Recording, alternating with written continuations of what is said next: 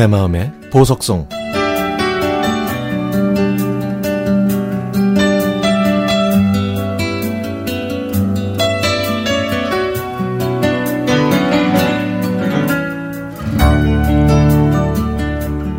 요즘처럼 바람이 차면 어김없이 30년 전에 제가 대입을 준비하던 용산의 한 독서실이 생각납니다. 그 학원은 대입 재수학원이 운영하는 합숙 독서실로 전국의 재수생들이 모인 곳이었죠.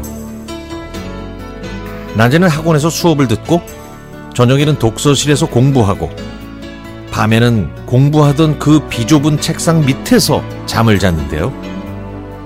여섯 명이 함께 자다 보니 코 고는 소리, 이 가는 소리, 잠꼬대는 물론이고 방음이 안 돼서 옆방의 소음까지 다 들릴 정도였습니다.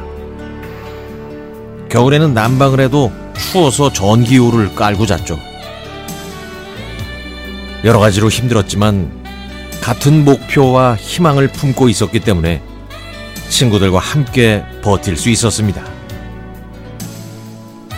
강원도에서 상경한, 상경한 형은 피자집에서 8시간이나 아르바이트를 하면서 주경 야독했는데 가끔은 저희들을 몰래 불러서 피자를 실컷 먹게 해줬습니다.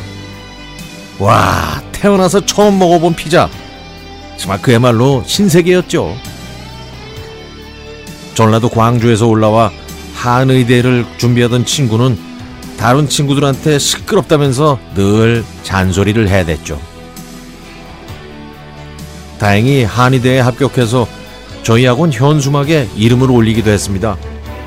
지금은 멋진 한의원 원장이 됐겠네요. 늦게 대입을 준비하던 예비역 형들은 머리가 나빠졌다면서 저희한테 이것저것 물어보기도 하고요.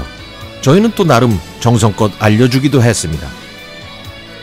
그때는 그 형들이 완전 아저씨들로 보였는데 지금 생각해보니까 정말 젊은 나이였네요.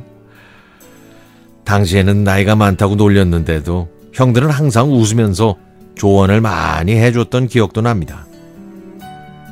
밤이 되면 아무도 없는 5층짜리 건물을 돌아다니면서 전망 좋은 창가에 앉아 용산의 야경을 벗삼아 라면을 먹던 일도 기억나네요. 그 해에는 외국에서 열린 월드컵 경기를 새벽에 중계했는데 학원에는 텔레비전이 없어서 그 중계를 볼 방법이 없었고 또 밤 10시가 되면 문이 잠겨서 학원 밖으로 나갈 수가 없었습니다. 저희들은 3층 독서실 창밖에 있는 배수관을 타고 내려가 용산역에서 노숙자 아저씨들과 함께 우리나라를 응원했죠.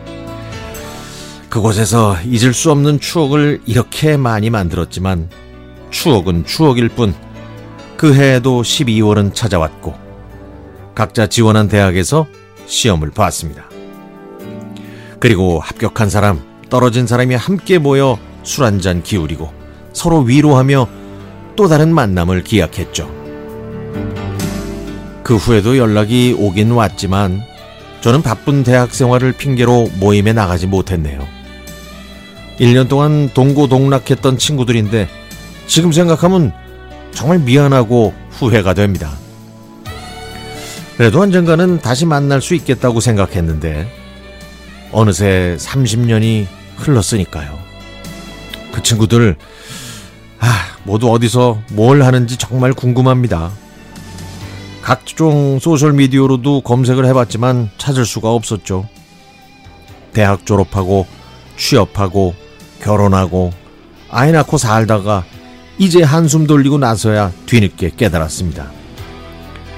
비록 1년이라는 짧은 시간이었지만 그 시절이 제 인생에서 정말 소중한 시간이었다는 것을 그리고 힘들고 지칠 때 버팀목이 되어준 소중한 사람들이었다는 걸요.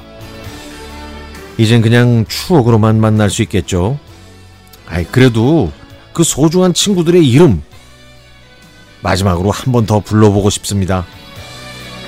전명철, 박성우, 미안하고 보고 싶구나. 혹시 방송 들으면 꼭 연락해줘.